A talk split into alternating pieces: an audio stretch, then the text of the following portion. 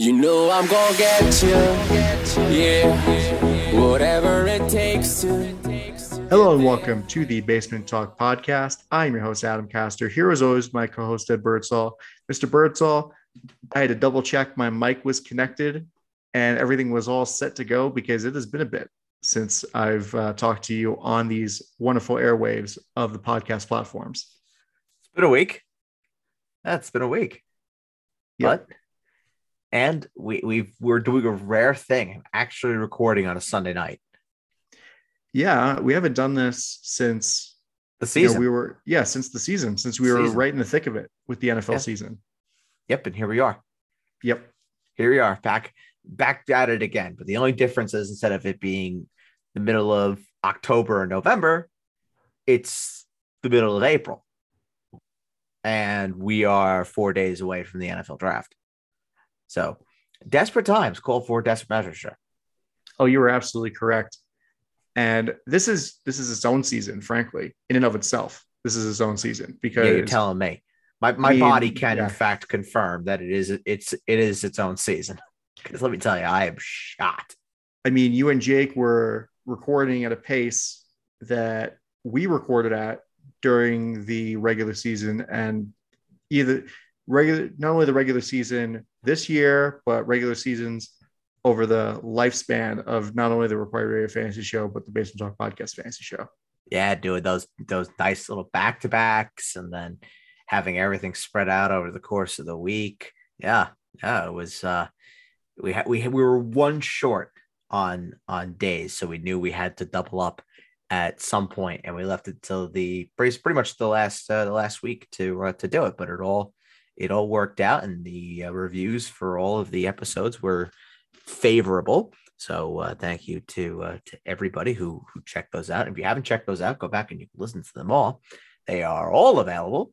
And um, yeah, now we're four days away, and we figured, you know what? We haven't heard from Adam, and the only things that we were going to do this week were mock draft episodes, but we weren't going to do anything that was like for you. Like we weren't going to do anything that was for the people. And as you as you know, I am a man of the people. I I, always am looking out for my people. So here we are. Here we are. Gonna do gonna do a mailbag. Yep, mailbags are always fun. I you could this could be a mailbag about literally anything. This could be a mailbag about something that I don't even know about. I would say yes to it if you ask me. So you would do a mailbag on uh on recipes. I mean, you wouldn't get any good answers from me, but I'm always interested to see what people have to say and questions that they might have because that they could also be similar to questions that I might have. And we Fair. can talk through that, you know, think out loud. Fair. There will there will be there will be a day, Adam, where I te- I teach you how to cook meatballs. There will be a day. Yeah, cooking is not really my strong suit, I would say. It is mine. It is mine. Laundry is not my strong suit. I did no. I don't. I don't like laundry. Laundry is not not not my favorite thing. I don't know what's so hard about doing laundry. Oh, it's the worst. Oh, it's the worst. It's just very time consuming, and then having to fold. I mean, I suck at folding, so that's like the worst part. And then Well, just, that one I can get I can get behind. I cannot fold a t-shirt. If my life depended on me folding a t-shirt, I'd be dead right now. how perfect does the fold have to be? Mine is good enough. It's if not it's good, if it's good enough, I would live. If it has to be like a perfect fold without any uh, any seams or creases, yeah, I'd be dead. Yeah, I don't know how they do that. Like the the way that they the t-shirts are folded in stores that you find when you go to like American Eagle or Abercrombie and Fitch or whatever, or even Walmart or whatever or My whatever store. My mother is an expert folder. I don't know where she gets it from, but she she is an expert folder. It's crazy. She did not pass that genetic trait down to me, unfortunately. Yeah, just shirts in general. That's why um, I've invested. I have a bunch of hangers around, so mm-hmm. I just Smart hang up all my t-shirts. Smart And boy. honestly, I feel like that. I mean, maybe this is just like a placebo effect, but I feel like that helps with wrinkles also. Yeah. Because I don't Oh, really have a absolutely does. dresser or anything. So before my t-shirts were just kind of stacked on top of each other, and it was a pain in the butt to find the t-shirt that I would have wanted because you have to go and mess around with the whole pile. So having everything on hangers does really help. You are a very, very, very smart boy to just go go the hanger route. Yeah. I tell you, if I had if I had the available closet space, right, to just go ahead and have everything be on hangers, I would do it. I would do it. But See, pants aren't that bad. unfortunately for me, I do not have the closet space where I could just go and have everything be on on hangers, which is very, very, very sad. Yes. Well, I mean, that's just the way that my apartment was set up. So that's how it goes. You get what you pay for, as they say. Well, it works. I it works. Um, I know It, get- we it gets the job done. right exactly. So I know we already went into our usual tangents. You know, you and Jake never go on tangents like this, so it's no, nice. because Jake, because Jake is a very, very, very direct boy. In case, in case you haven't figured that one out, he is, uh, he is definitely someone that is uh, very direct and to the point. Yeah, no, I I've never gotten that from Jake. He's always been very hard to read his intentions and his opinions about things. Yeah, yeah, he's he he had to. Uh, we had to. We were going to record his mock draft uh, Monday night, but we had to move it because he's going to go see the Brooklyn Nets get eliminated tomorrow night in Game Four. Oh, that's going to be fantastic. Won't shed a tear. We'll have Jake's tweets. We'll have Jake's tweet notifications on. Yeah. Well, anyway, so we already went on this one tangent about clothes and laundry and cooking, but I want to know what is your deep sleeper? Oh shit! I didn't even think of a deep sleeper. Um, a deep sleeper for me. You know what this is Um, about. You know what we're about. Oh, absolutely, I absolutely I do. But it's also Sunday, and I'm not used to recording on a Sunday, so I'm, I'm already just uh, going for a whirl today. Uh, deep sleeper. I'm gonna go. I'm gonna go with getting text messages in the middle of the night that you just wake up to. And the last couple of nights that has happened. And let me tell you, it is not fun. It happened to me actually. This is Sunday. It happened to me last night. I was in the 12th dimension, but these days I have to keep my ringer on because if something happens, you know, I have to be pretty much on it. And that is exactly what happened last night. Can I say what I heard last night? I can't say yet, but there was some information that maybe I will be able to share on Wednesday. But there was some uh, some pretty Oh, interesting. sports related. yes. Oh, it's draft good. related. Draft Oh, fantastic. Yeah.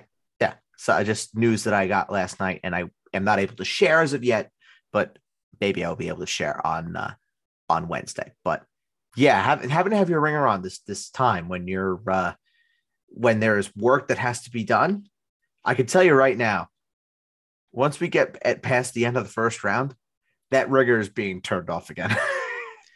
Oh, I, I can only imagine. You know, that's something that I don't miss about working in sports, where you have to be on, where anything can happen at any moment.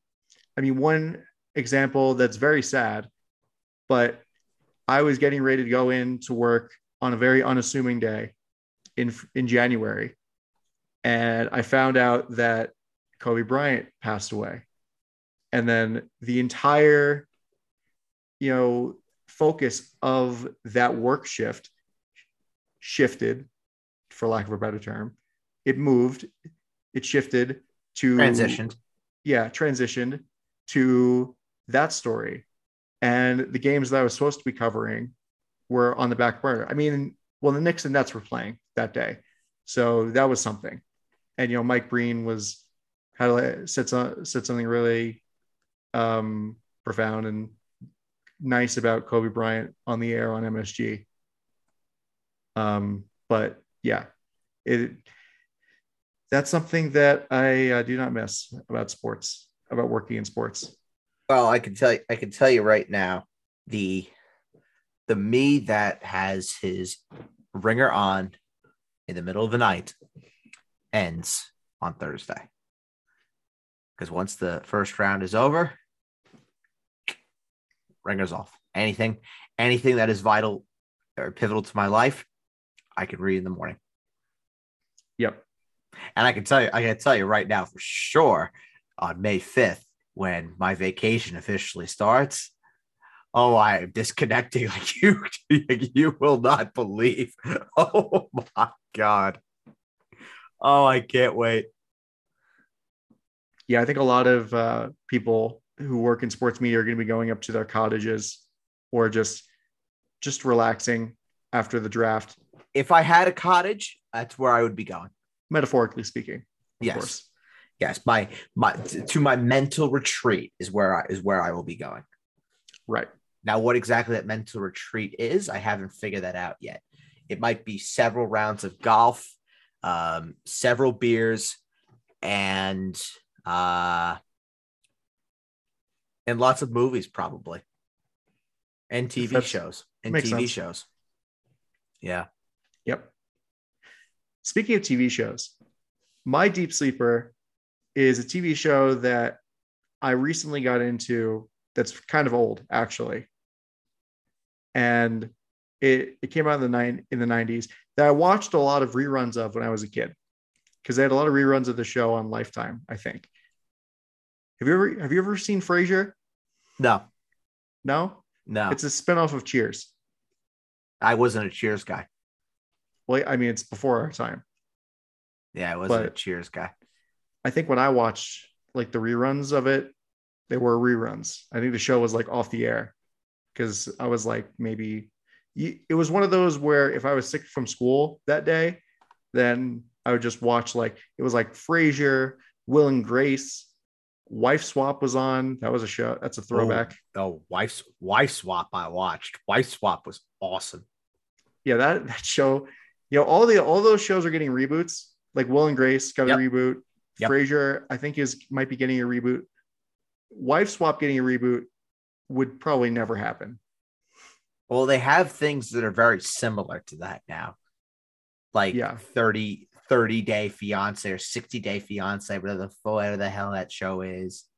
Um, Ultimatum, I, I've heard, is a new one that's like that. That's like Yeah. it's not like, yeah, and then they have like uh, it's a show on USA. I forget I forget what the hell it's called, but they separate couples and they put them on separate islands with other separated couples. So it's like the man and the woman get split, and then they're put on one island. Then you have a man and a woman that are split, and then the, woman goes to the same island as the other guy, and the guy goes to the other island as the woman, and it gets it gets very. uh it's a very, Very- confusing premise.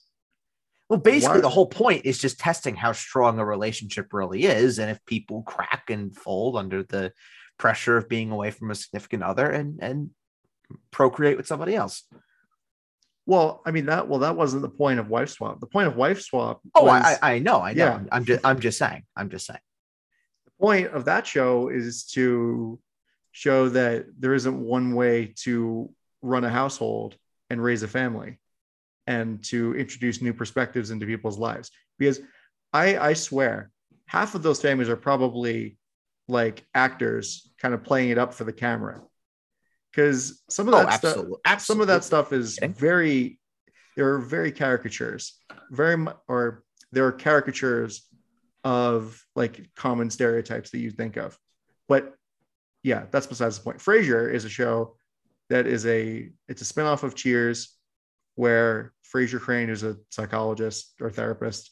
He moves to his hometown of seattle after he gets div- divorced from his wife. So he moves from boston to seattle and he's a radio talk show host that does therapy on air, like a call-in show that's therapy. So like so, so somebody calls in with their problem, and then Frasier just gives advice on the air for their problems. So yeah, Isn't that isn't that kind of what we do? well, not necessarily, but kind we of. don't do the call-in part, but the therapy part we do. Yes. And like the whole thing is that Frasier is one of those like basically, you know, like the that stupid long monologue that you do about me every time I say something that's like slightly pretentious. Sure. I mean, I could do it right now if you would like. No. Well, Frasier's that guy, essentially. And, and he's an actual doctor for once, for one thing. Um, Adam. but please. yeah, please, please try and to talk. Stop. Stop. Stop talking. Stop talking down about yourself, please. I, I really don't appreciate that. I believe that you are a wonderful human being who is very gifted in his art of medical science anyway, so and being an award-winning journalist from Hofstra University who has multiple degrees. Is a man of science, is a man of medical practice, and and of course is a member of the 1% who gets daily emails from the Associated Press. See, I don't know if Frasier does that, but anyway, so I bet Frasier gets daily emails from the Associated Press as well, like somebody know. else I know. well, anyway, so it's like his life of being really like snooty and uptight, and he lives with his dad, who was a former cop, who was shot in the hip, and uh, has a cane, and um, he's also with his brother, who is like even more snooty and snobby and pretentious than Frasier is.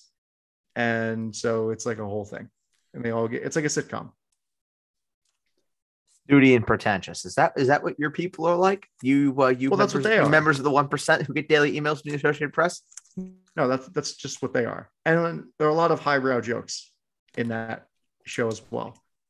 Do you do you by chance raise your nose to me when I'm just some shock jock that puts out columns about the, the NFL, the NFL draft and fantasy football when you're out giving out brain surgery to people? No. No, I don't. I truly appreciate that as a man of medical science that you are. I truly appreciate that. Thank you. I'm and you're an award winning journalist, in case I didn't mention that. Anyway, it's a funny show. All things considered. What what was I watching uh, most recently? Oh, oh, I was watching, I was rewatching uh season one True Detective the other night Ooh. and really forgot how much I love that. well, it's one of your favorite TV shows or it's TV seasons of all time. Oh, it's one of my favorite. Yeah. I was you, you know, so a funny, a funny story before we go into the mailbag. I was just bored. I was bored to tears. I had nothing I had nothing to do.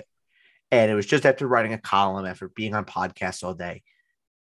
I was tired. I'm like, oh, I need something. I, I, I need something to do. I, I was physically tired, but my brain was on fire. Like I needed something to just wear me out. I hate when that happens. Oh, it was terrible. I, It's I like was- you're trying to go to sleep and you're like, I want to do a million different things all Yes. all the same time. Yep. yes, I, I was. It was a very precarious situation. So what did I do? Turn on True Detective.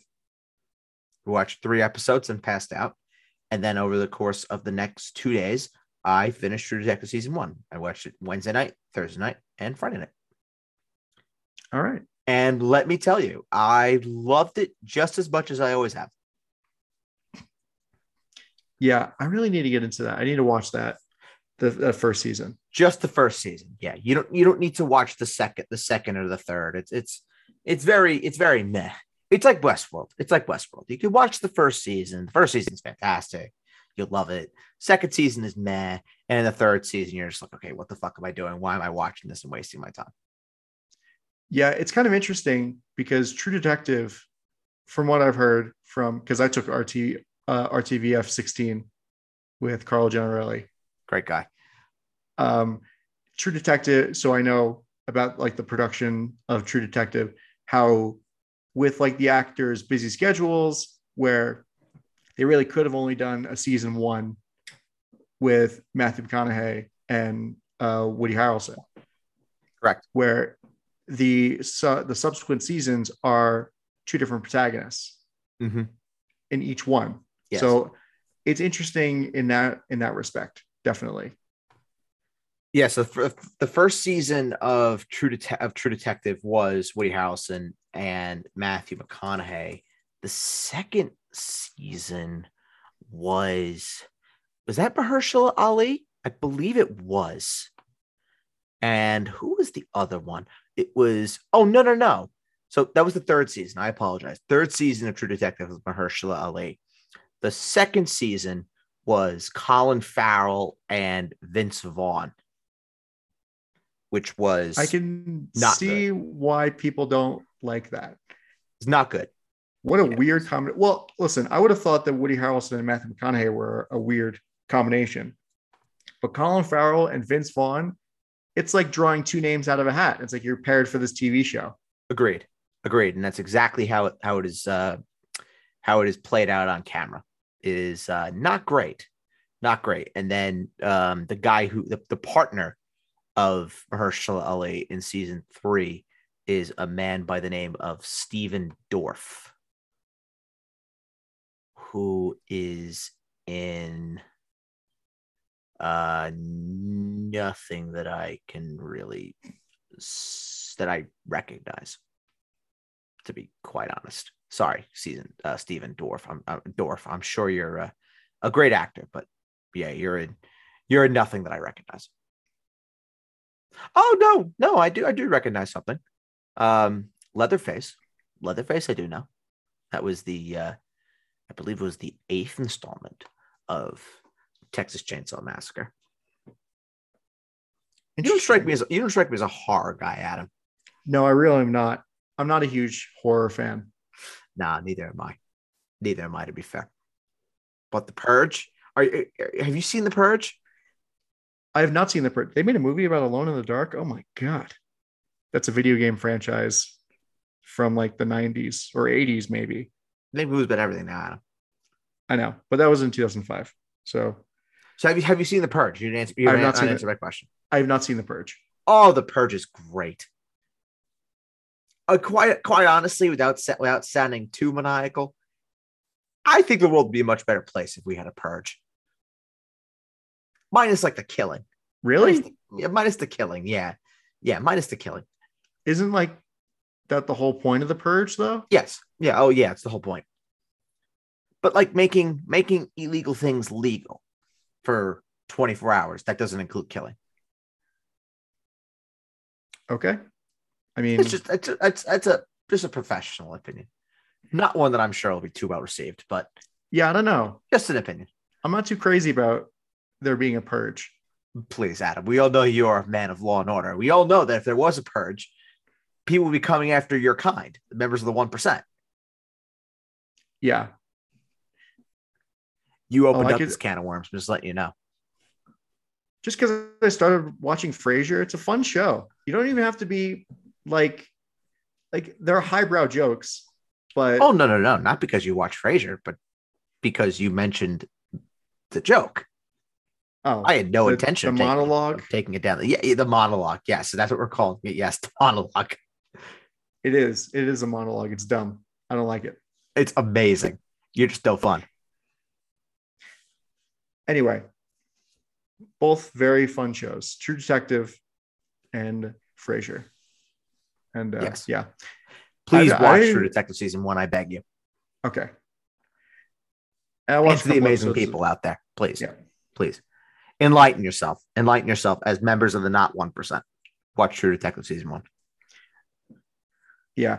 Actually, I got up to the Breaking Bad episode that we watched, that I watched when I was in RTVF 16, which is the first where they first start like really making a business. Like Jesse and Walter start making a real business out of their out of cooking, where uh, they go to uh, Tuco's hideout or Tuco's stronghold fortress. Yes, yeah. I thought you were talking. I thought you were talking about the plane crash. What plane crash? Whoops. Whoopsies. No, season one. This is like season one, episode six or seven. Oh, oh yeah, you're you're you're way behind. I am. Whoopsies. Well, the plane crash is is not pivotal to the uh, to the overall plot, so don't worry. Well, whatever. Anyway, so it was a really good episode where you have like the montage of Jesse trying to get trying to sell the meth with the really upbeat music in the background. Yes. Love it. You haven't gotten to the part where Walt Jr. starts selling meth. Yeah, I shouldn't. Whenever I watch Breaking Bad clips, I should never read the comments because they're No, all oh spoilers. God, no, never, never, ever, ever. That is a sin. Every time I read the comments, like Hank did what now? Never, ever, ever. That is criminal. That is criminal, Adam. How dare you? Oh wait, actually, I think I did get to the you. part where Walter Jr. was selling meth. Or no, it was. uh Oh no, that was a different part. What what what are your before we go into the mailbag because we're, we're we're killing a lot of time here. Um, what are your thoughts on Walter on Walt Jr. Let's see how how in line you are with the community.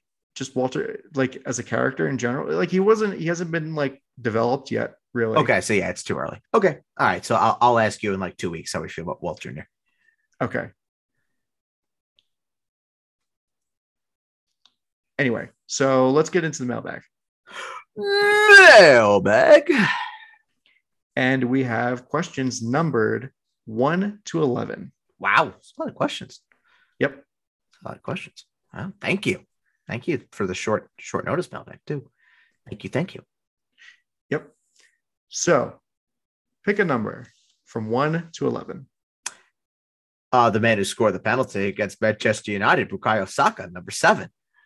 Uh, fuck Man United. Oh, fuck, Man United is right. And fuck Tottenham, too. And fuck Chelsea while we're at it. And fuck Liverpool also. Oh, absolutely. Yep, I'm, I'm, I'm, I'm in. I'm all aboard. If Man City and Liverpool play each other in the Champions League final, I hope Man City score six goals against them. No, knowing knowing you, you'll lose 1 0. Oh, stop it. It's true. So number seven is from Alex. Do I even have to ask where Alex is from? Portland, Oregon. That's correct. Love Portland. Great people. Love Portland. Shout out Portland. I love you. Give us Damian Lillard. Okay. So Alex asks, what are the Patriots going to do in round one? Oh, your favorite team. Is it definitely a receiver or is there something else that they could target? Well, it's not definitely a receiver. Receiver is one of the areas that they're looking at, but it's not. It's it's not guaranteed it's going to be a receiver. Like there are different positions that the Patriots are looking at. They're looking at offensive line. They're looking at linebacker. They're looking at edge rusher. Receiver is one of the areas that they are looking Corner, probably. Uh, offensive line, yeah, is one is one of the positions there that they are No, also looking at. corner. Oh, Corner. corner. I heard. I heard guard. Uh, offensive line is one of the positions. How did you hear well. guard? I heard guard. I heard guard. Come out. of- Come out of your mouth. I just heard guard. I tra- I heard just heard as guard. Um, but they are a corner corner as well. Yeah, because of the loss of J.C. Jackson, and then guard as well is another position that they are looking at. I mean, if you look at uh, mock drafts that are out there right now, I know Zion Johnson is a very popular um, pick going to New England because of playing at Boston College and you know New England being in being 30 minutes away from Boston, so in Foxborough. So the the fit is uh, is most certainly there, but no, I I don't think that this is guaranteed to be a receiver, even though they need a receiver. I mean, they've just gone the entire offseason without getting Mac Jones on number one receiver. And, you know, when you look at the state of the AFC, you have Miami that got Tyreek Hill, the Raiders got Davante Adams, uh, the Browns got Amari Cooper. The Patriots are going to need a receiver. And I mean, the real question is who is going to be there that they are going to be able to get their hands on in front of Green Bay, who they are going to be taking a receiver at some point in this draft as well. Is Jameson Williams an option at 21? I've heard people that say Jameson Williams was is no doubt locked and loaded going to the Jets, and then I've heard Jameson Williams could be there in in the 20s. If the Jets even have that pick. If the Jets even have that pick, and there will be more on that shortly. Yes, there will. It's almost like you curated this mailbag and you know what the questions are. I I do I do know there's Jets question there. That is one that I uh, definitely had a mental footprint on. Well, technically, there are two Jets questions if you want to, depending on how you look at one of one of the other ones. Huh. Okay. Um, and then I would also say uh, one more thing, just something that I've heard. Uh, I've heard number one, and I have manifested number two because this is just who we're dealing with, uh, and that is the New England Patriots. Do not be surprised if there is a trade down. Oh, well, I mean, Bill Belichick loves to do that. This is Bill Belichick. He plays chess, and we're all playing checkers. I mean, yeah, at 21, I don't think the top guys are going to be there for them. If they unless they Um, want to go with Jameson Williams. Because there are a lot of receiver needy teams that could be looking to get receiver. The Eagles have two picks at 15 and 18. I highly doubt that Jameson Williams would get it past Philadelphia. Yeah. Highly doubt it twice. The Alabama reunion over here. Yeah. With Jameson Williams and Devonta Smith. Highly, highly doubt it.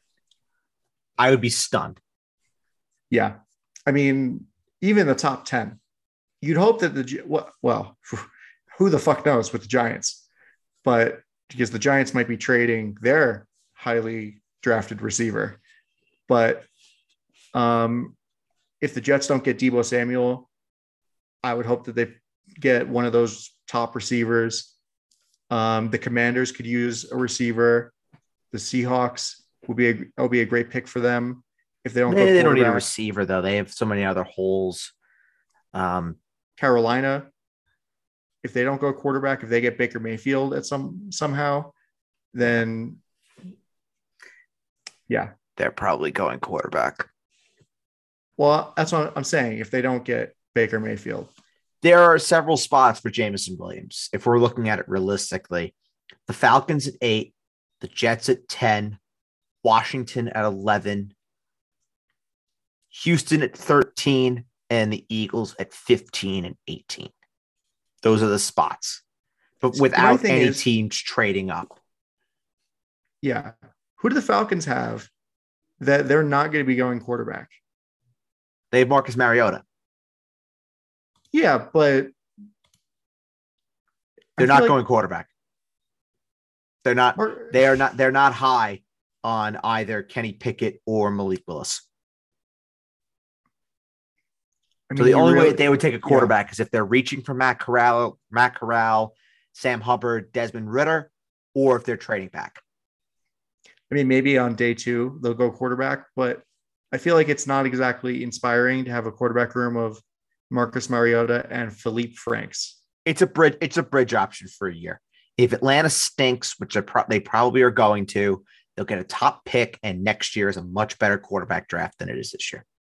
There's no pressure for Atlanta to go to go ahead and take a quarterback this year. None.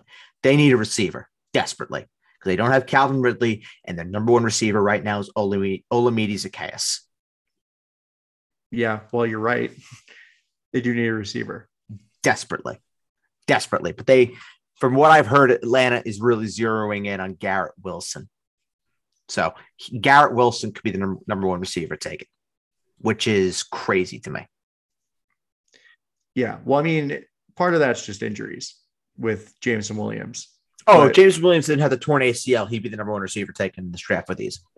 Yeah, well, it's Garrett Wilson and then Drake London are the two guys that people are mocking in the in the top ten at this point.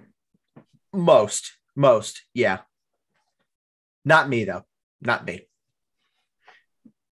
Yeah, uh, And I won't be telling. I won't be telling anything further because we have our mock our mock draft show this week. I wasn't No. going to ask you. I, what I was, what I am going to ask you is, are you ready to move on to the next question of the mailbag?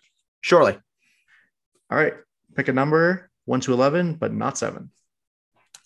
Oh, I'm just gonna write down. I'm just gonna write down seven, just to make sure I have uh, my numbers uh, taken care of. Uh, let's go for uh, one of the goal scorers against Chelsea.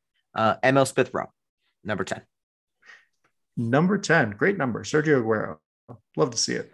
If only, if only Sergio Aguero was as great as Emile Smith Rowe, Dennis Bergkamp, Robin van Persie. Uh, no, actually, no. Fuck Robin van Persie. Fuck him. Well, I agree with you on fuck Robin Van Persie, but the rest of what you said is blasphemous. Sergio. Aguero is phenomenal. He is one of the best goal scorers in Premier League history. Dennis Bergkamp and Emile Smith Rowe are clear of Sergio Aguero. Make that very clear. Emile Smith Rowe is like 15. How is he clear? And he has a legacy greater than Sergio Aguero. No. no. Oh, I would, oh, there's a joke. There's a joke. It's, it's a layup. It's a layup, but I'm not going to say it. It's it's mean. It's mean, and I do and I do like Sergio Aguero. So I'm not going to say it. He's a nice guy. Yeah. Anyway, number 10 is from Freddie. Where's Freddie from? Um, Freddie Peralta. He's from Milwaukee, uh, Milwaukee, Wisconsin. Fastball Freddie. Fastball Freddie. hmm So Fastball Freddie asks, who is the prospect out there that isn't a popular round one choice, but will be taken in round one? Oh,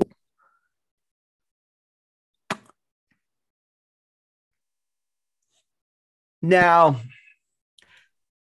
is it a player that I don't have graded as a first round pick that will be a first round pick? Or is it a player that is consensus not being taken in the first round of mocks that I have in the first round of my mock?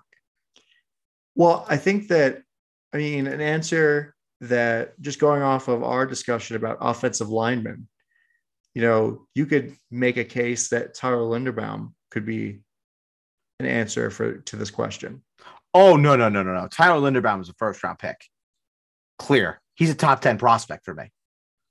Well, yeah, but I mean, our te- he could be a top 10 prospect, but you said it yourself. Teams don't pick centers and only exclusive centers, they don't pick them that high. Wait, wait. Was the question who is a first round talent that won't be picked in the first round? Who is the prospect that out there that isn't a, a popular round one choice, but will be taken in round one? Oh, oh, okay. Well, I think Linderbaum is a popular round one choice. Okay. Just late. Just late, where for, for me, he's a top 10 talent. Best offensive lineman I've ever scouted. Hands down. Right. Yeah. But he's going round one in, in, in pretty much every mock that I've seen. Okay. Okay. So I don't think it's I don't think it's Linderbaum. Um Ooh, that's a really good question. I have two. I have two. I don't know. I'll say one that I know is one, but then I'll say another one that I'm not sure is one. The one that I'm not sure of is Desmond Ridder. He has been flying up boards, the former Cincinnati Bearcat quarterback.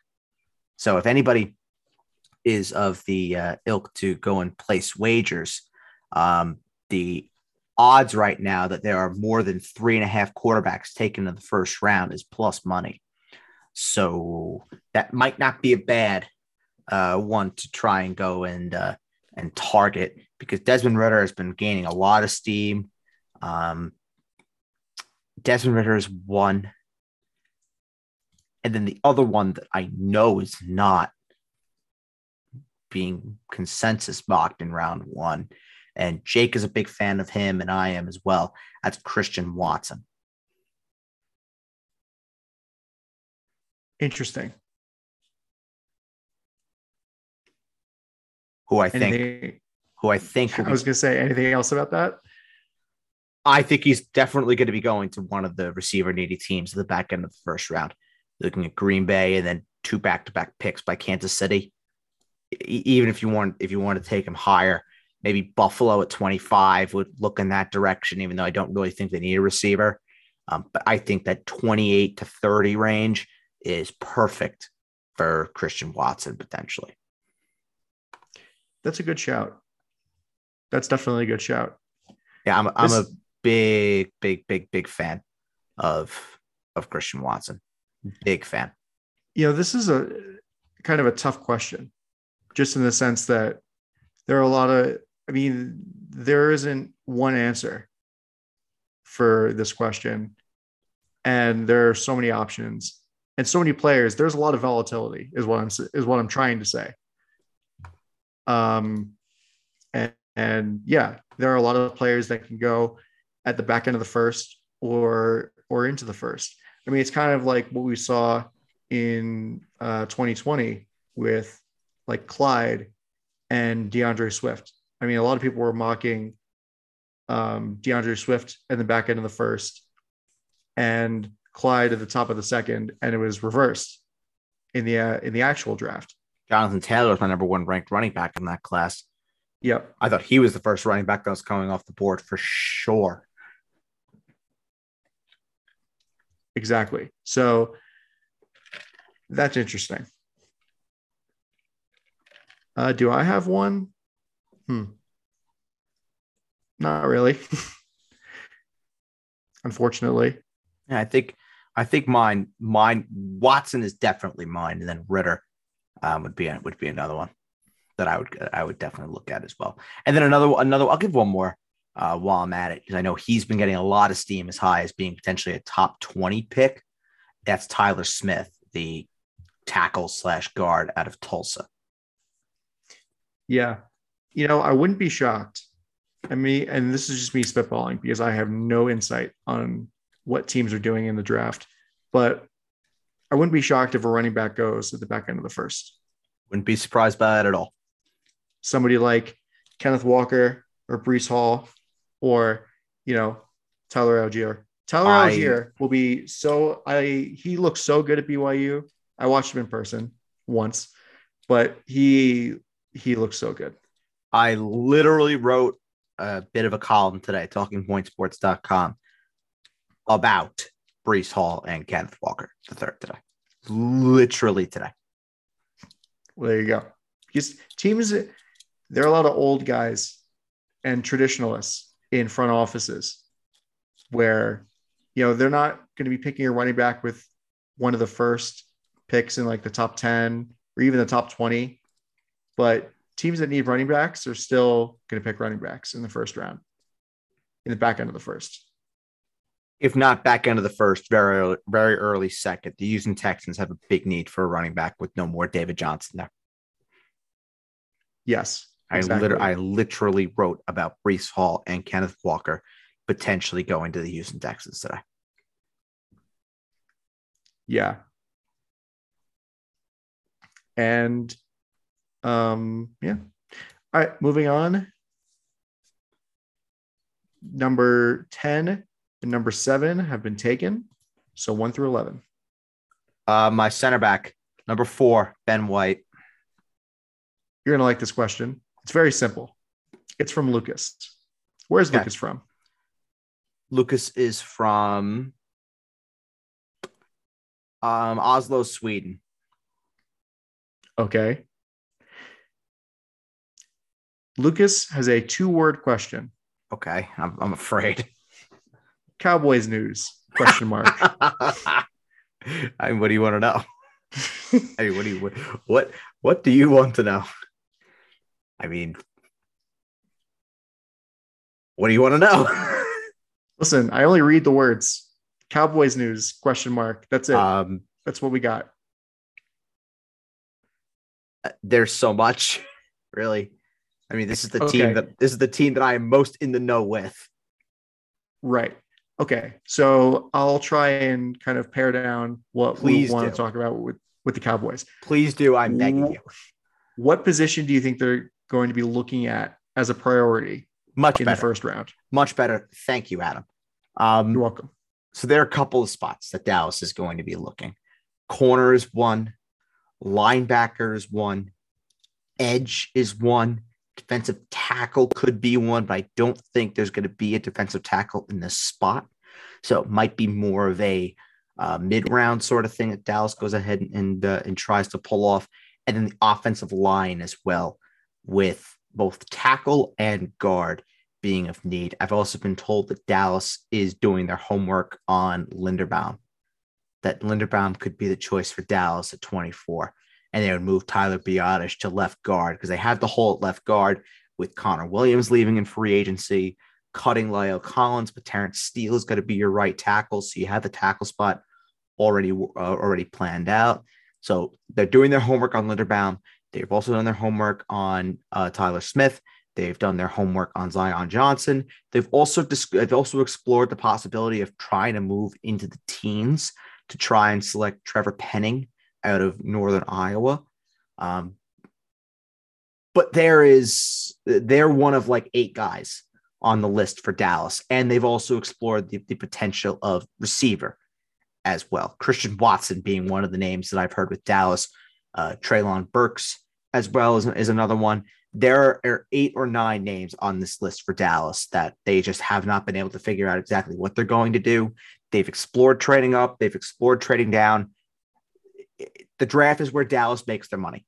They, they don't they don't do the free agency thing. They're not in the market of going out and spending big money for other teams' players. They make their money off of the draft, whether you agree with it or disagree with it. I'm not a fan of it, but it's how Dallas has done it. They've been successful at it in terms of putting a competitive winning product onto the field, depending on what your definition of winning is, of course. There are a ton of avenues that Dallas could go with this draft. It is too early to tell um, what direction they're leaning. Obviously, it all it all is just going to come down to what what kind of happens with this board and where certain guys kind of fall. You're going to have guys that take tumbles for sure. We're still four days away, so you don't know what could happen between now and when the clock strikes eight o'clock on Thursday, which by the way, it's 801. So we are literally exactly four days away to the start of the to the NFL draft. So there there are a ton of things that can happen with Dallas. Uh, I I haven't heard exactly what the plan is. Um, it's just that they are exploring numerous numerous opportunities um, for Thursday.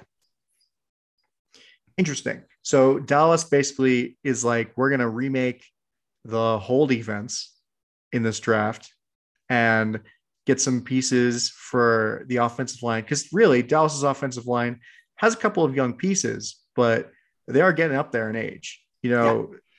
Tyron Smith, Travis Frederick, Zach Martin. Well, Travis Frederick is long gone. Bye bye. That's what I'm saying. They're old, either old or not there anymore. Yeah. Shows how much I know about the Cowboys offensive line. I, when you were talking about Linderbaum, I was like, oh, yeah, we were a good replacement for Travis Frederick, who is retired. Yeah. yeah. They would just move Biadasz to, to left guard if, if that is what they are, what they're going to do. And hey, hey, if, if Dallas were to go ahead and take Linderbaum, oh, take just take, take my soul right now. I would be thrilled. It would be thrilled. I think a lot of teams would be thrilled if their team takes Linderbaum if they don't have if they have a need for center, obviously. I know one that has a real need for center, and that's where Linderbaum will be mocked. I, I, I think I, I, I cheer for them. Oh well, maybe two it's teams. The, it's the easiest. It's the easiest selection of the mock that I've done so far. The easiest one is where Linderbaum will, will end up. Okay. Just a little tease. Yeah, the Cowboys are interesting just because there are a lot of different directions that they can go into. I'm either going to be really, really upset with what Dallas does in the first round or I'm going to be thrilled. There's no in between. Yeah, Dallas can do all the things that you just said, or they could just be like, fuck it, we're taking another receiver. Yep. And I wouldn't be surprised that's the way they go. I really wouldn't. Yeah. Now, if it's Christian Watson, I'd be thrilled. If it's Treylon Burks, I would not be happy. Well, you know, you do know where Jerry Jones went to college. Oh, I do, and that's the problem. I have a bet with Jake that if the if the Cowboys take Treylon Burks, a I'm well aware. Cre- I have to create another fucking league, and B I have to cover Jake's fees for said league. I am on my knees. I'm begging. It's a, it's a fun I one. am begging. Please, I don't need more leagues. Yeah. I mean, literally, most of what Jerry does business wise is because somebody had to, like, shook, shook hands with somebody who went to the University of Arkansas or they went themselves to the University of Arkansas. See Johnson, comma Jimmy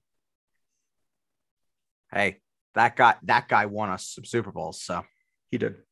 I'm just saying. Love Jimmy. Love Jimmy. We haven't, we haven't had our our new Jimmy Johnson in 30 years. We're still looking for him. Yeah, it's funny because uh, Miami. Every time Miami played Oklahoma, it was the battle of two future Cowboys coaches. True. True. Barry, Barry, and JJ. Yep. All right, enough about the Cowboys. Ba- future battle of Cowboys Super Bowl winning coaches. Just want to put that out there. Yeah. Okay. Just I mean, Barry won a Super Bowl with Jimmy's team, but besides the point. next question. So we have four, seven, and ten have all been taken. Uh, let's go with go with the other member of the center back union. Six, Gabriel. Number six. Number six is from Christian. Where's Christian from?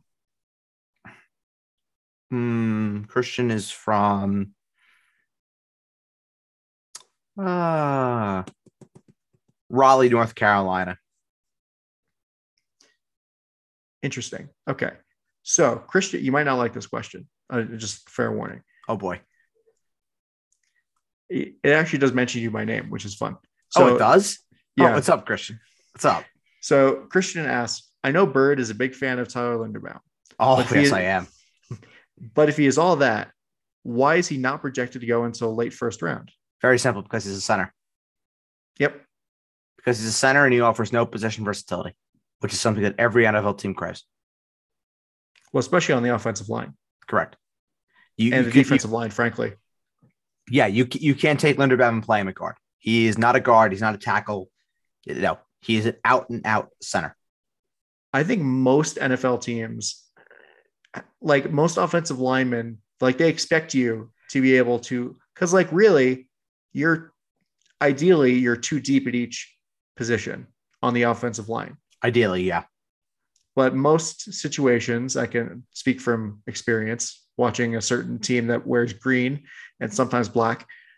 Um, when your offensive line depth is, set, shall we say, shot to hell, Tested, tested, tested.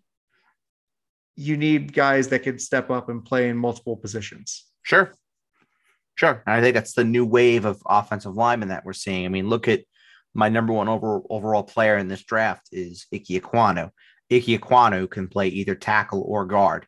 He offers that versatility. Whereas a guy like Evan Neal, for example, he's an out and out tackle. You could put him at left, you can put him at right, but he's an out and out tackle. Linderbaum is a center. That's it. You put him at center, you, you have a center there for the next 10, 15 years. Yeah. But teams, but teams just don't they don't value center. Look at just look at Cesar Ruiz from a couple years ago.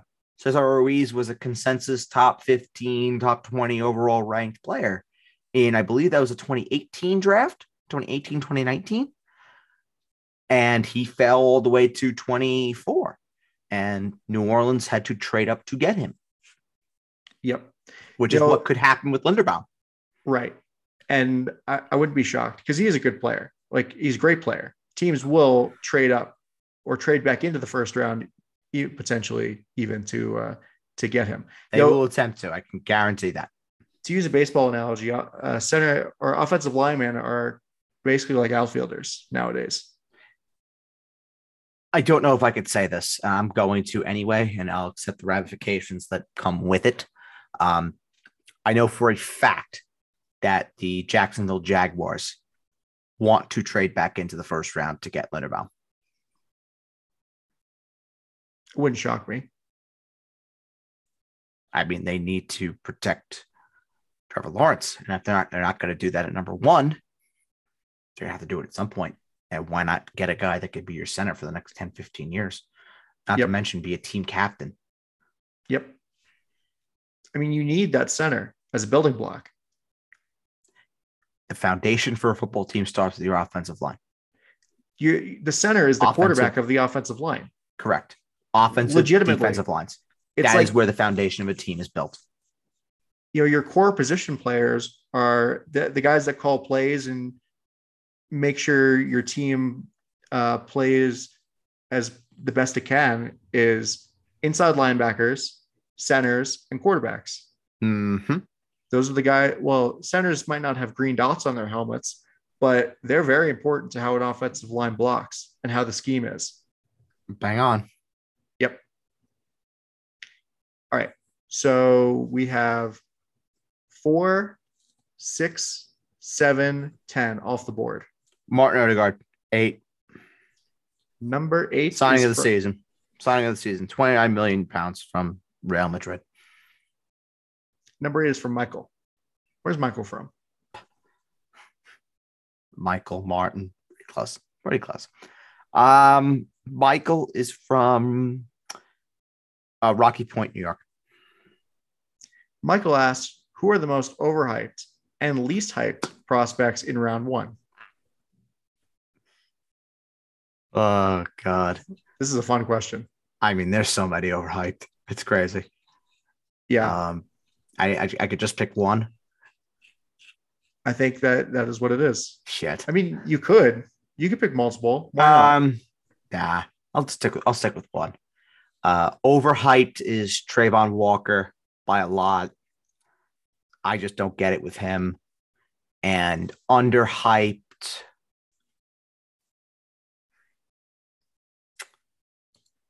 Underhyped, I will say, is would I say he's underhyped, even though he's going top like top 10? Hmm. Underhyped, I'll say Kyle Hamilton really? Well, I think it's just because. because of the plays- position he plays. Yep, I was gonna say, yeah, But I, I I think he can play. He can play linebacker. He could play defensive end. He could play corner. He could play safety. You you could put him anywhere and he will succeed. It doesn't really matter where you put him. Yeah. And I think teams might be afraid of either having a Jamal Adams situation where you spend a, a premium pick on a non premium position or an Isaiah Simmons situation where you're a jack of all trades and a master of none. You don't, you know, you can play all these positions, but you're not, you don't excel at any of them. Uh see, but Kyle Hamilton excels at just about all of them. Ky- Kyle Hamilton's a top a top five prospect. Well, that's not what I'm this, in- saying. in this Yeah. draft. That's not what I'm saying. I'm saying that teams are afraid that at the next level, Okay, sure, it can be like that. sure.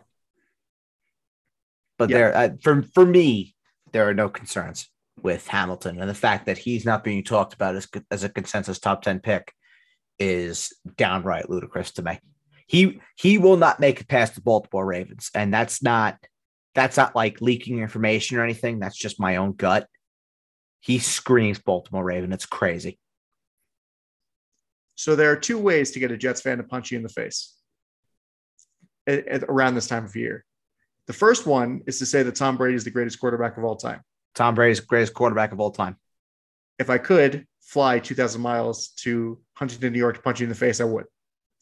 The second way to get a Jets fan to punch you in the face is to say that the Jets should take Kyle Hamilton at, at four. They should not take Kyle Hamilton at four. They should consider him at 10. Yeah. But no way in hell should they should they take him at four.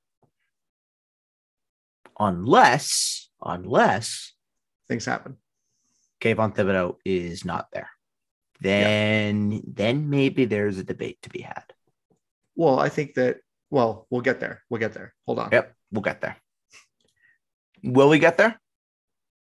Potentially. Okay. Depends on what depends on what number you pick. Okay. All right. Then I'll uh then I'll leave it on I'll leave it untouched. Yeah. All right. So 10, 8, 7, 6, 4 are all off the board. This is out of 11, correct? Yes.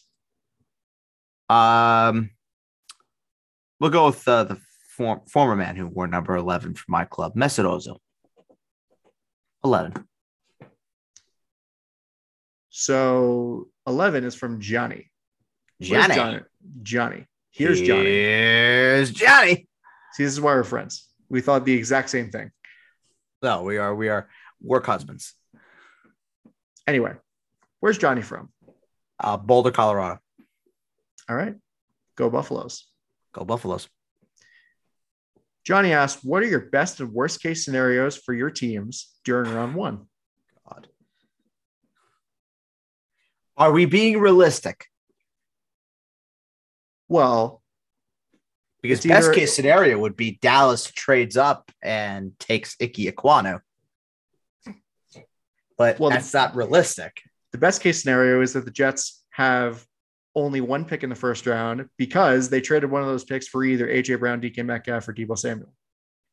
And somehow, with the one pick that they get, They get they, they, still they, ma- they still Thibodeaux. managed to get Aidan Hutchinson. Yeah, because Jacksonville's like, fuck this. We're not picking. Jacksonville, Detroit, and Houston all pass on their draft and on their draft picks, and the Jets just get Aidan Hutchinson. And That's the best case Detroit scenario. and Detroit and Houston trade out to New Orleans and Carolina, who trade up and get Malik Willis and Kenny Pickett. Okay, let's let's get let's be grounded in reality for a second. I do I do apologize if anybody's hearing the loud banging that's coming through. Um, there's nothing I can really do about that. There are fireworks outside. So if that is coming through, which I don't know if they are, I apologize. Someone got married. Someone just made the worst decision in their life. Terrible. Those poor people. Fireworks on a random day in April. So Sunday night. I guess, yeah. Sunday night, people get married. So realistically, I mean, realistically, I think at least one team could trade into the top five ahead of the Jets and pick a quarterback. Agreed. Agreed. And I've heard I've heard that Carolina, New Orleans, and Pittsburgh have done their homework to trade into the top five and have they've contacted all teams in the top five, gauging prices to potentially trade him. I mean, even the. Jets themselves could trade back. I don't know Yeah. if they would want to, but they could. I've If heard they- I've heard ten is more likely than four. yeah. Well, But four is a- would, four would not be a surprise if Thibodeaux is not there. If Yeah. we're being realistic. and frankly, if a team trades up into one or two or one, two or three to pick a quarterback, then it's likely that Thibodeaux could be there at four. Yes. Yes, A 100%. I would even maybe go as far as to say it would be almost a guarantee that Thibodeaux would be there at four, or even Travon Walker, who the Jets do like. Yeah. I'm not a fan, but that's a that's a conversation for Thursday. Yes. So best case scenario for the Jets is that they either get their wide receiver of the future, whether it be somebody who's an established NFL player or somebody like Jameson Williams or Drake London. Well, what's your best case scenario? Who would you want out of the three? Out of well, out of the three prospects, or Out of- like Out of name established receiver, Jameson Williams or Drake London, who would be the guy? Who would I'd rather want? have a named established receiver, and who would that guy be? probably AJ Brown. Okay. Not going to happen, but okay. Not going to happen. I'm just. This is why it's a best case scenario. Okay. and then and they either get an offensive guard building block in Ike Ekwonu or Evan Neal, or they get Kayvon Thibodeaux. best case for Dallas would be that Kyle Hamilton falls all the way down to them because he's a safety and Dallas takes him. He won't. But that would be best case scenario. More realistic best case scenario would be Jermaine Johnson falls all the way to them. And Dallas gets their edge rusher in Jermaine Johnson. Who I like. Who I like. I don't love him, but I like him. I, I think he'd be good value for Dallas at 24. My worst case scenario for the Jets is that I mean, you've been living for a worst case scenario for the last what five years? yeah, well, in this draft, the worst case scenario is that the first picks are like it's Aidan Jets Hutchinson. just don't turn their cards in. No, that's not the no the actual worst case. The the realistic worst case scenario is that um the first three picks are like Hutchinson, Thibodeaux, Neal, or Ekwonu, and the Jets just light their car on fire. See, I don't think that would be a worst case scenario though for the Jets because they would just take Travon Walker. Like for me personally, worst case would be Hutchinson, Walker, Thibodeaux. Because then Yeah. the Jets are really stuck in a pickle because they spent a ton of money on their offensive line already. So, I mean, they could take a Quanu, they could, but then more than likely someone is going to have to get moved, and it would probably be Mekhi Becton that gets moved, which I don't know if a lot of Jets fans would love that. I w- I wouldn't. I think it's too early to give up on Mekhi Becton. I completely agree. They could take Sauce Gardner, but I know for a fact that the Jets don't value cornerbacks that highly, nor do they value high end secondary talents that early. Trust me, I've I've been a Jets fan for all of Joe Douglas's tenure. He does not. He couldn't give two fucks about corners. He's like, just throw anybody in there. Oh, yeah. Yeah. I think that's that's a very fair argument to make. Or they reach too high for someone like Jermaine Johnson. Yeah. Well, I think another worst case scenario is that the Jets just don't like they end up being scared of Jameson Williams' medicals or something, and they just don't pick him at 10. Yeah, that'd be bad. That would be bad. But every, everything that I've heard is that most, mo like 97% of the teams have okayed Williams. Yeah. So I don't think that's going to be an issue unless the Jets are one of the 3%, which they're the Jets. So it wouldn't surprise me. Well, listen, I wasn't alive when the when these two things happened, but the Jets did draft Ken O'Brien and Kyle Brady over two guys who ended up having some pretty good careers, named Warren Sapp and Dan Marino. True. Very true. Yeah. Maybe the Jets will make that mistake again. But everything I've heard is that the Jets are very 50 50 on Jameson Williams and Drake London. That The Jets also drafted Calvin Pryor over literally anybody else Mhm. in a very stacked 2014 draft class. That's true. That is true.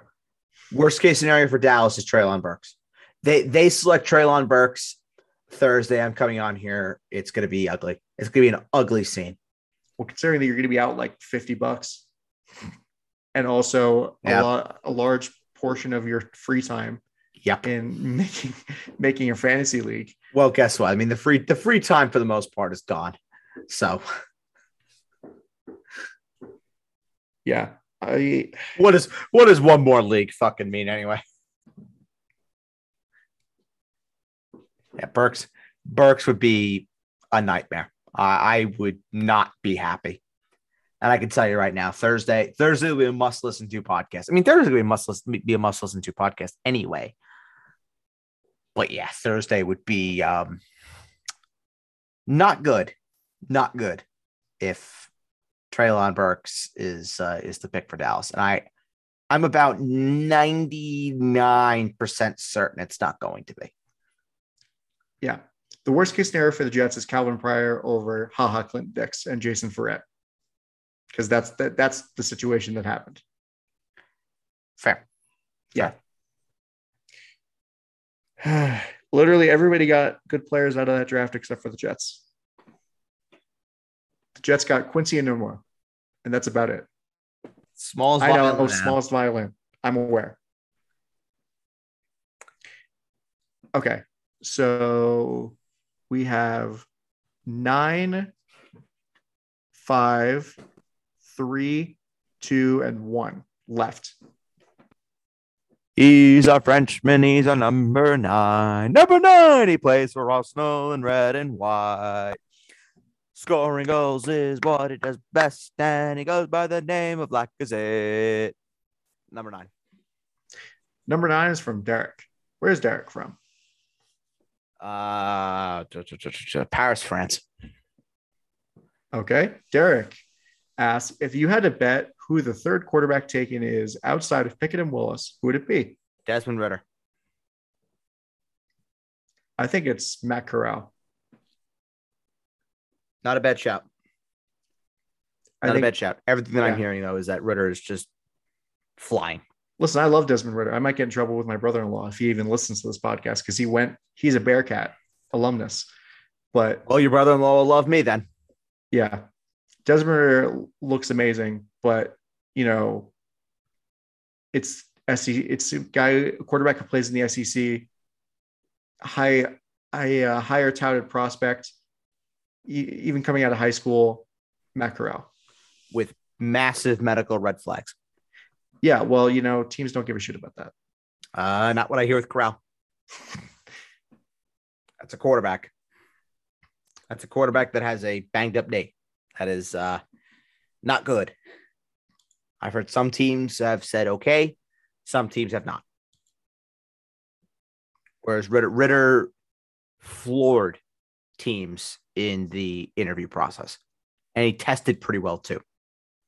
So you combine tested well with good kid. That's a valuable, valuable formula to make Well, yourself. yeah, he, definitely had millions of dollars. qualities at Cincinnati. You know, he was a. I'm pretty sure he was a captain. he was. He was. at uh, Cincinnati. But let's be real here. Wonderlic scores don't really are aren't indicative of future NFL success. Oh no, it wasn't. Even, it wasn't even that. I mean, I don't even. I don't. I, I, what the Wonderlic scores. I mean, I. I don't care. Quite frankly, he just spoke well. He showed that he is really, really smart. He showed that he's a good kid, possesses great leadership traits. Everyone at Cincinnati talked very highly of him.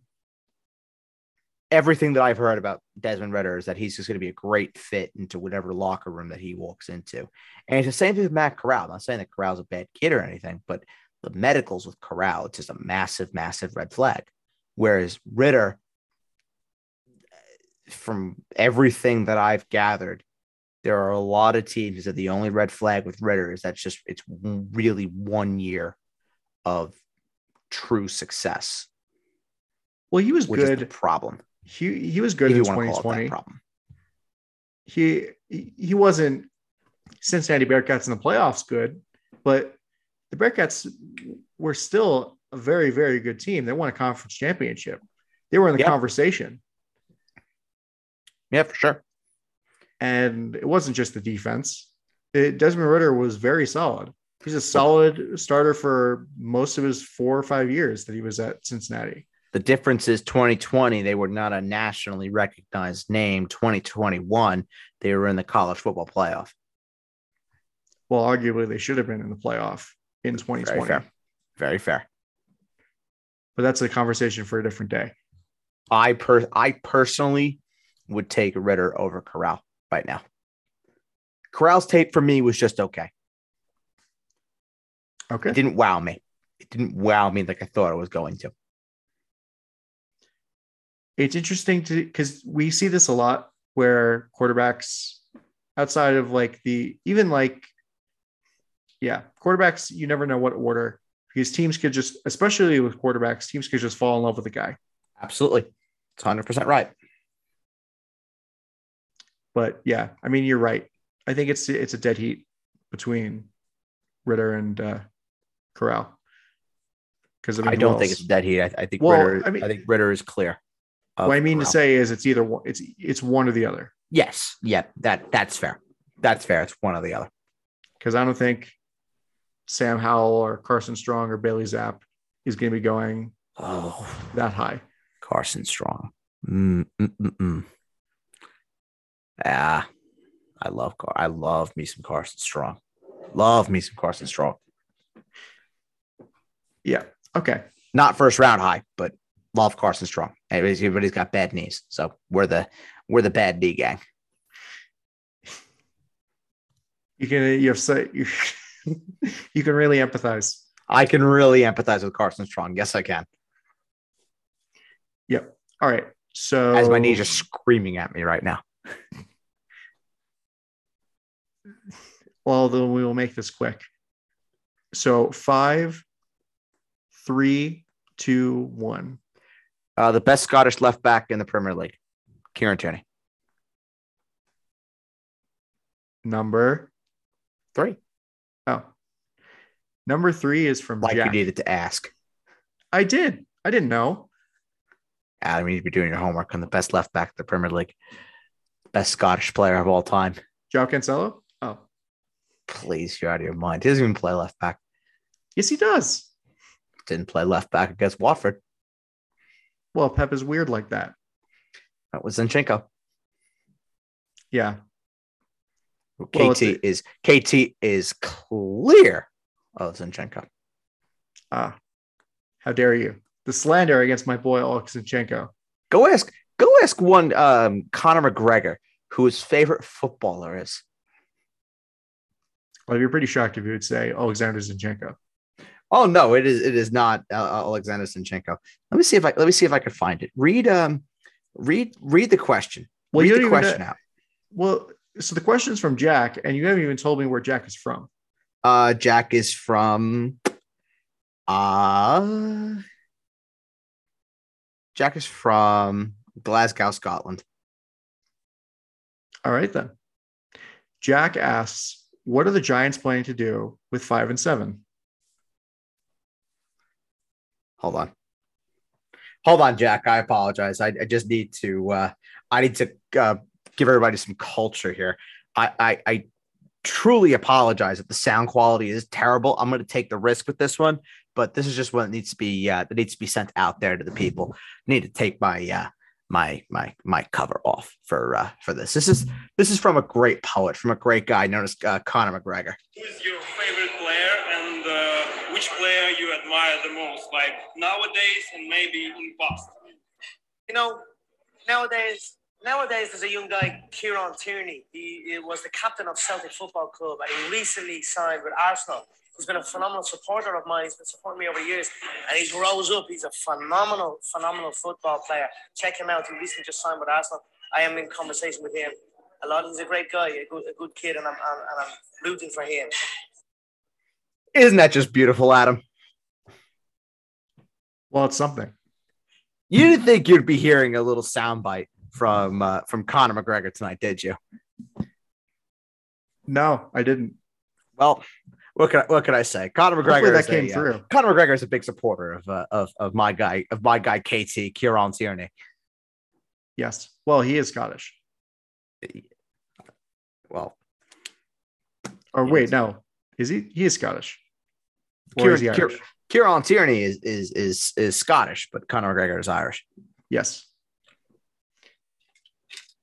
That's why I was like, wait. That's why I kind of doubted myself a little bit. So I apologize. What was the question? The question is, what are the Giants planning to do at picks five and seven? Um, so there are a couple avenues that I think the Giants are going to try and explore. I am shocked that they're that they have not been linked more with Ike Ekwonu. Um, I don't know why, but then again, this is the Giants, so I'm not particularly surprised. Hey, it's They a new have regime. Give them a break. Absolutely not. They're the Giants. Absolutely no chance.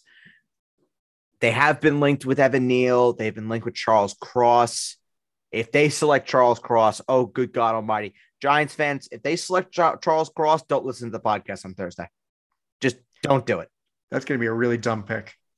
Don't do it I will absolutely eviscerate your team live on the air.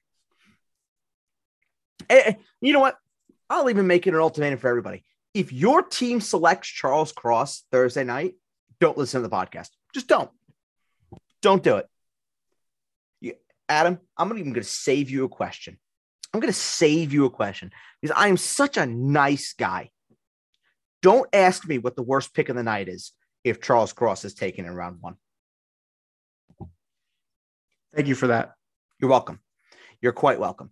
Um, but those are the two names that Giants are looking at.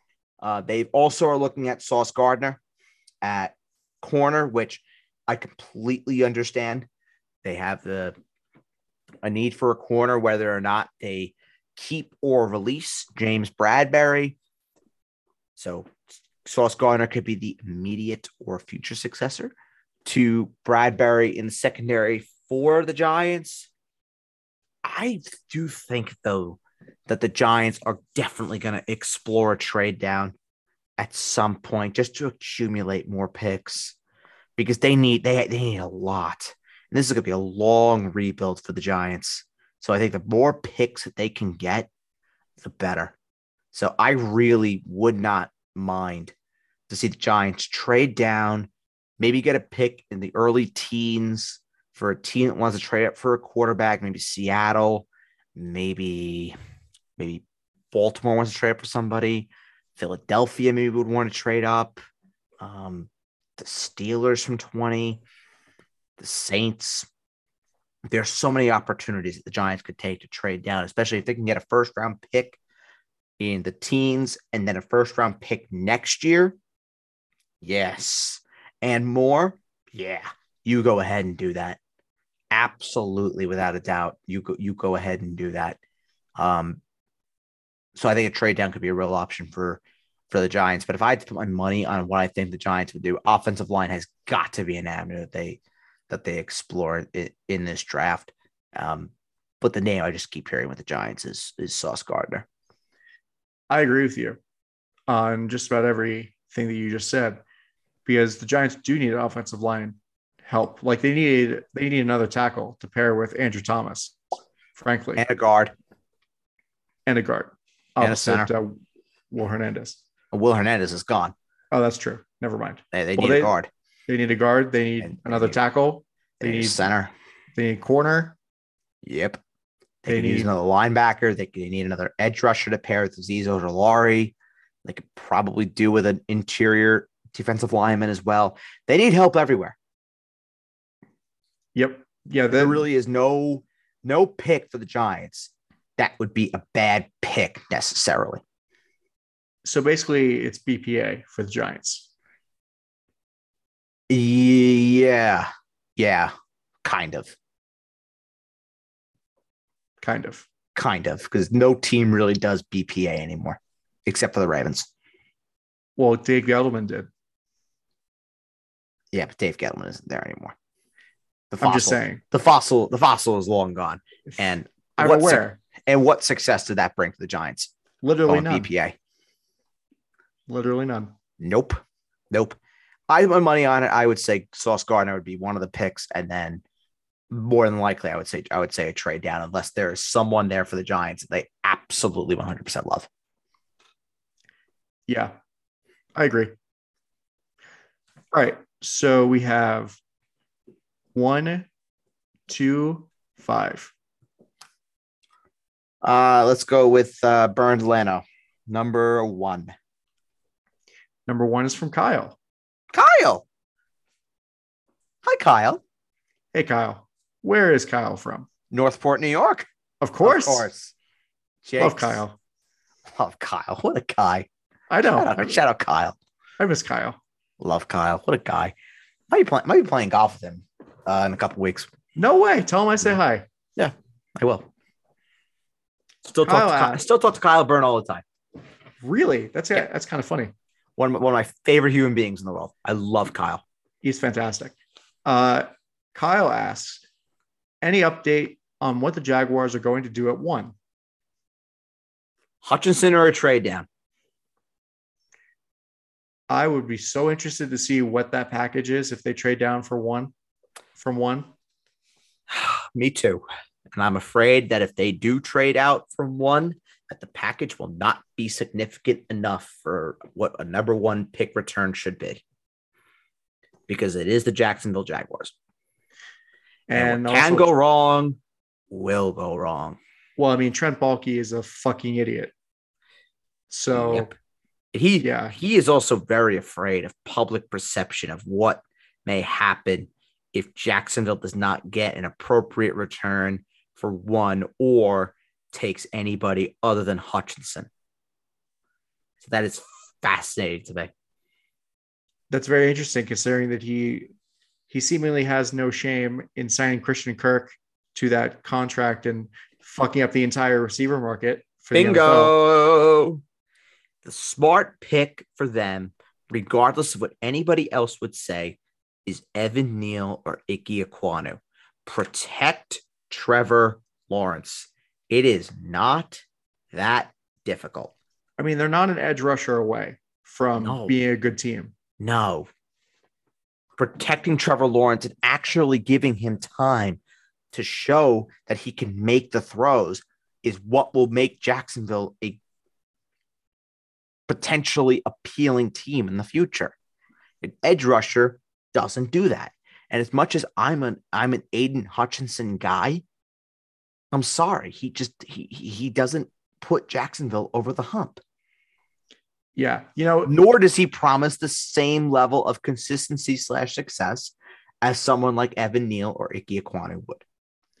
Yeah. And it's interesting looking at the other recent times that edge rushers were taken with the first overall pick. I can think of two. Mario Williams, Yep, and he was Myles- he was a success. yes, and Myles Garrett, who is also Cool. a success. Both were successes.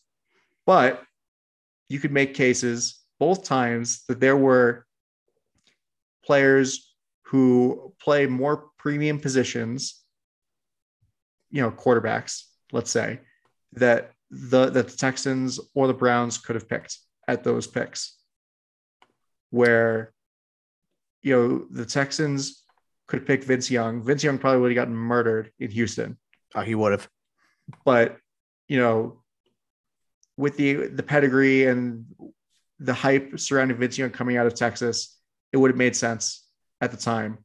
And the Browns, they could have taken Deshaun Watson, future notwithstanding, or Patrick Mahomes. I mean, I was Patrick going to Mahomes. say Patrick Mahomes.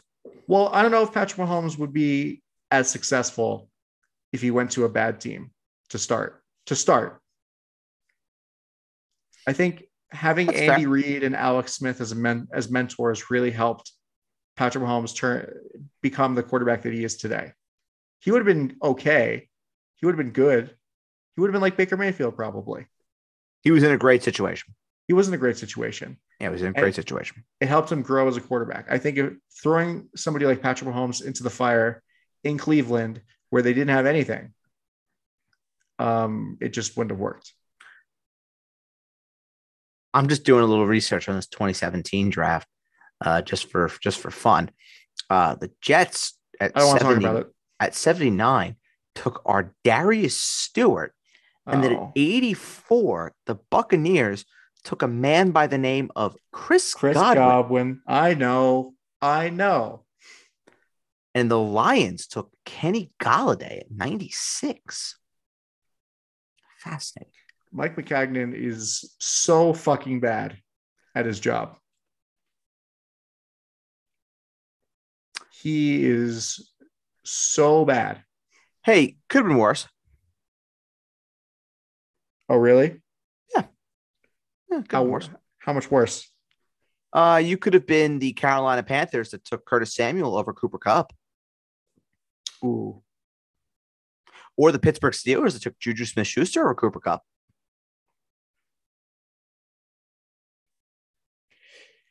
Yeah, that draft was Well, before we move on to the next uh, next couple of questions in the mailbag, I'll just read out these. I'll read out the three successive running back picks of the 2017 draft. Let me know which one missed. At 41 overall, Dalvin Cook. At 48 overall, Joe Mixon. And then at 67 overall, Alvin Kamara. wow. And then at 86 overall was Kareem Hunt. Not bad. Not bad. Not bad at all. Uh, Darius Stewart. Terrible. I barely remember ArDarius Stewart playing for the Jets. That's how terrible of a pick that was. Insignificant of a pick that was. Yeah. He was from Alabama too. Yep. He was a wide receiver from Alabama. Usually death taxes and Alabama receivers paying out. Just didn't happen. Nope. Unfortunately. Let me see if the Dallas Cowboys have any notable misses in this draft. 2017, I don't think so.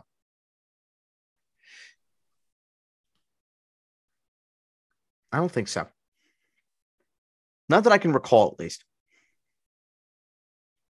Um, hmm.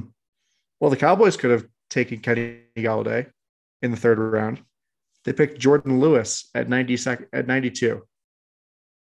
It's okay. Jordan Lewis has been a, has been has been a good corner. I don't look at I don't look at misses as one position over the other. I look at who took same position but just took the wrong guy. That's how I look at a miss. Well, I'll have to get back to you on this. So like 'cause- so like the Br- uh, the Browns taking Myles Garrett over Patrick Mahomes and Deshaun Watson. That's not a Well, miss because that's- the Browns took defensive no. end. what it is is the Bears taking Mitch Trubisky over Patrick Correct. Mahomes and Deshaun That's a Watson. miss. That's a big miss. I wouldn't consider what Dallas did to be a miss, personally. uh, let's see. Dallas took. Ooh, You're fishing now. I am fishing. I was gonna say Taco Charlton because that was Dallas's first Yes. round pick. Yes, that's the one I'm thinking of. Taco Charlton over TJ Watt. Yes, that's a miss. Yeah. That's a miss, but that's that's one you don't need you don't need to alert me on because I, I was saying all along throughout the draft process, TJ Watt should have been the guy, but they didn't do it because Jerry, of course, wanted a guy that's I was called literally called Taco to be playing football for the Dallas Cowboys in the state of Texas. for the advertising. Yep. And it worked. Not on the football field, but for the advertising dollars, it worked. Yeah. Well, I mean, also for the uh, the Falcons taking Takk McKinley over T.J. Watt. Oof. Yeah, that's a bad one. Uh, the Raiders taking Gareon Conley over Tre'Davious White. No, that's bad. No, that's bad. 24 24 to 27, Gareon Conley to Tre'Davious White. Anyway, so that I'm gonna just go down this rabbit hole forever. So let's talk about our next question, which is our last question. Or actually, we have two and five. Yeah, we was gonna say we have two more. We have two and five. Uh, two or five. Uh Thomas Partey, number five. Number five comes from Will. Where's Will from? Hello, Squilliam. Uh, Will is from Baku, Azerbaijan. Interesting, very specific. Run away, run away, going to Baku, run away. How we get there, we don't know. How we get there, we don't care. All I know is we're on our way. Yep. Unfortunately, we don't talk about, or you don't talk about what happened in that game. Oh no, we don't. No, we don't. But I am, I am very, very, very happy for where I am right now. What he's Yeah. Villarreal is incredible stuff, and I hope to God they beat Liverpool. Oh God, the literally Vill- Villarreal and Man City in the UCL final would just be Wigan, Man City all over again, and I hate it. I, I, hate want, it so I much. want Villarreal, I want Villarreal to win the entire damn thing. That'd be amazing. I'm all aboard the Yellow Submarine and my man Unai Emery. Come on, Adam. You want to give us? You want to give us a nice little, uh, nice little greeting? It is, it is uh, dark out here, so you can give me a little Unai Emery greeting. well, it's not dark out in Utah yet because it's only uh, six forty eight. But I can give you a good evening for for all the people here. I see what you did. That I was very clever. That was very clever. I like that. You gave me a nice little good evening. Yeah, well, that's what isn't that what you wanted me to do? Of course, of course. Come on now. Good evening. So, Will from Baku, Azerbaijan. Good evening, Will. Yes. He asks, will Deebo Samuel be moved before the draft? No. Mm-mm. Well, frankly, if he's moved after the draft, or if he's not moved before the draft, that tanks his like the return is not going to be as good because there's a lot more mystery involved if you do that deal after the draft because you don't know where those picks are going to lie. I don't think San Francisco is necessarily inclined to move him at all. That- That's just that's just my Well, when he when My he thinking. demanded a trade though, allegedly. that's a fixable situation though. It's very fixable. Have Kyle Shanahan go to him and say, You want to be an out and out receiver? Okay, that's cool. Here's your number. Done. It's kind of interesting though because he wants to be an out and out receiver, but he had his best season when he was a combination of receiver and running back. Mm-hmm. It's not a money thing with Deebo Samuel. He was offered exactly what he wanted by San Francisco, and he just said no. So it's a fundamental systematic issue that he has San Francisco that can be fixed. Yeah, but that offense won't be the same if Deebo Samuel isn't running out of the backfield, isn't taking handoffs or tosses out of the backfield. Hey, Jake and I's guy, Brandon Aiyuk to the moon if Deebo Samuel is traded. Absolutely. Hey, I like Brandon Aiyuk as well. You do like Brandon Aiyuk. You are a fan. You are a fan. Yeah, he's Um, great. I'm going to say no. I'm going to say no. I think they hold on to Deebo. They probably do, but I'm just saying, as far as the return, it's just not going to be as good if they do it after the draft. Hmm. I don't know. I kind of disagree. I think it really depends on how well Deebo plays his cards and how hard he plays them too. If he plays them hard, then yeah, it won't be as good. Well, if he plays them hard, then maybe it doesn't really matter. But That's true. I mean, the Jets still only have after this year, the Jets will only have one first round pick again. Yep. I think there's a real chance that Deebo is moved maybe during. I don't know about before, unless there is an offer that is just unbelievable that San Francisco has to take it, Yeah. which is what they are looking for. They, think Which Jake makes sense. mentioned something along the lines of trading one of the second round picks and the third for Deebo. They're not accepting that. There's no way. There, that is way too low for like Deebo Samuel. They hold him in such high regard in San Correct. Francisco. Correct. It's gonna be a, it's gonna be a package a package that is similar to what Green Bay and Kansas City got for Davante Adams and Tyreek Hill. That is a package of picks that includes a first rounder. Yeah, and it's crazy that Tyreek Hill, if he had cho if he had chosen correctly, he could have gone for not a he could he could have gone for just a sec, second and third round picks. Yep, which would have been silly. Yes. So he made the right choice for Kansas City. Yeah, I don't know. I th- I think Deebo will probably get moved either before or during. I agree with you, or just during dur- during the draft. I think during. I think during is probably the more likely uh, outcome. If he gets moved at all, but I, I think he stays. But if you know his agent or himself, you know, like if they start turning up the heat on San Francisco, then that is a be much that is a different story. right. Exactly. But we don't know that. That's all speculation. Correct. Yep. All right. Well, number two, our final question is from Ryan. Derek Jeter. Yes. Derek Jeter, Kyle Walker. Derek Jeter. Anyway, Kyle Walker is ex that club. I, I don't appreciate that club right now.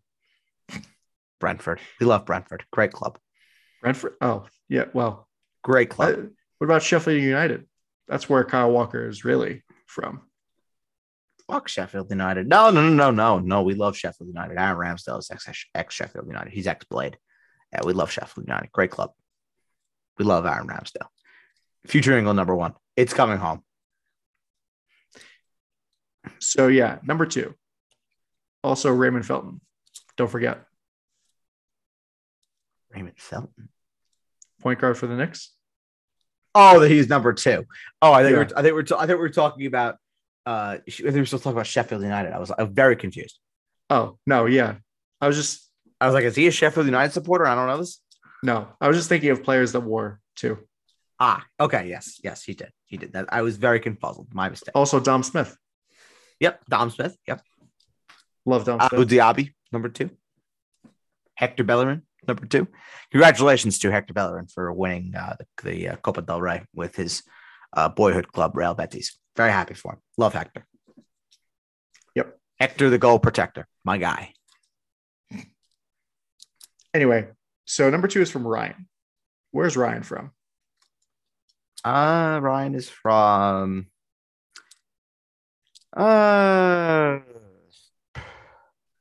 he's from Los Angeles, California. He lives on uh, La Cienega Boulevard. That's Spec- very very specific. Very specific. Very specific. Yes. Do you know Ryan like personally? No. I no. No. He is an avid listener of the program. Okay. Well, aren't they all? Who? Yeah. Right. Who follows? Who follows me on Instagram? All right then. Yep. So Ryan asks, this is my favorite question because it involves my team. Ryan asks, do the Jets manage to use both of their first round picks? If so, on who? I say yes. I say they do. I say they use it on Thibodeaux and probably Williams. That would be nice. It's Thibodeaux definitely if he gets to them. And then it's Williams or London. Well, My I mean, gut that- says Williams. that kind of tracks with your thoughts on Deebo Samuel and when he's going to be traded. Yes. If the Jets take a receiver, they're going to be out on Deebo. Yeah. I think. Unless unless San Francisco is enamored with Corey Davis and they're willing to take on the last year of his contract, or is it two? Two. Two years Two of his years. contract. Two years of his contract. Yeah, that would be that would be nice, frankly, because you know you'd love that salary cap space, but especially if you're bringing in somebody who will be getting paid a lot of money like Deebo Samuel. Sure. But um, I agree with just about everything. I would love that uh, draft for the Jets if it's It Thibodeaux and Almost Jameson best Williams. case scenario. Yeah.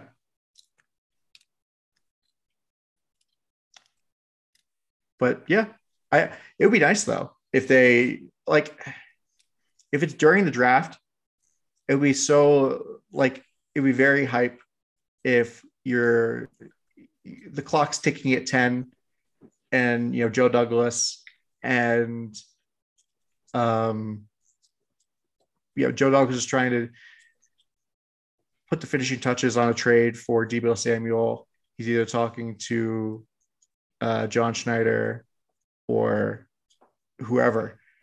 John Deebo Lynch. Samuel, John Lynch. Well, I was thinking, I was thinking of two different things.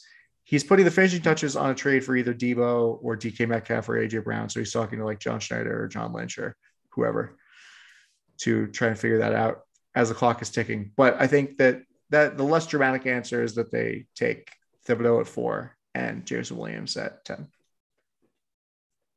It's the it's the safe bet. It's a safe bet since we know Joe Douglas is not the one to be a uh, a risk taker by any means. No, and I I'm gonna add a second. I'm gonna add a, la- a final question to the mailbag. Sure. This comes from Adam. Adam is from Provo, Utah. Port Washington, New York. Yeah, transplanted to Provo, Utah. Sure. Uh, Adam asks, "Who do you who do you think the Jets and Cowboys take with their day two and three picks?" Haven't gotten that far. Or let me make this easier. I'm getting word from Adam that he wants to know positions. He doesn't care about players. Uh, corner makes sense for the Jets on day two if they don't take one in round one. And for Dallas, I would expect it would be whatever is left over what they don't take in round one. If they go offensive line in round one, I would expect it to be defensive in round two. If they go defensive in round one, I would expect it to be offensive line or even receiver in round two. All right. Well, thank you. Or Adam from Provo, Utah. Thanks you. Thank you, Adam from Provo, Utah, for your question. Yes. And thank you to our listeners for listening to this episode of the Basement Talk podcast. Keep or stay tuned for our mock draft that is going to be going live this week, later this week. Big week. A lot of mock drafts, actually. Bird and I are going to be having ours, and Jake is going to be having his. And then we're going to have our draft reaction show Thursday night. Yeah, it'd be just a full schedule update before we uh, before we go. Uh, keep it brief. Jake mock draft recording Tuesday night. That'll be in your inboxes Wednesday morning. Adam and I mock draft recording Wednesday night in your inboxes Thursday morning. round one reaction will be recorded right after the first round Thursday night. Will be in your inboxes on Friday. And then on Monday, Adam and I will be going through the draft and talking about the uh, winners and losers from a fantasy perspective because Adam will be back on the fantasy show starting on Monday. It's go time. It is go time. Thank you for listening to this episode of the Baseball Talk Podcast. You can find all episodes wherever you get your podcast. For my co-host, Ed Birdsell, I am Adam Castor. We'll talk to you next time. Love you guys. Bye bye.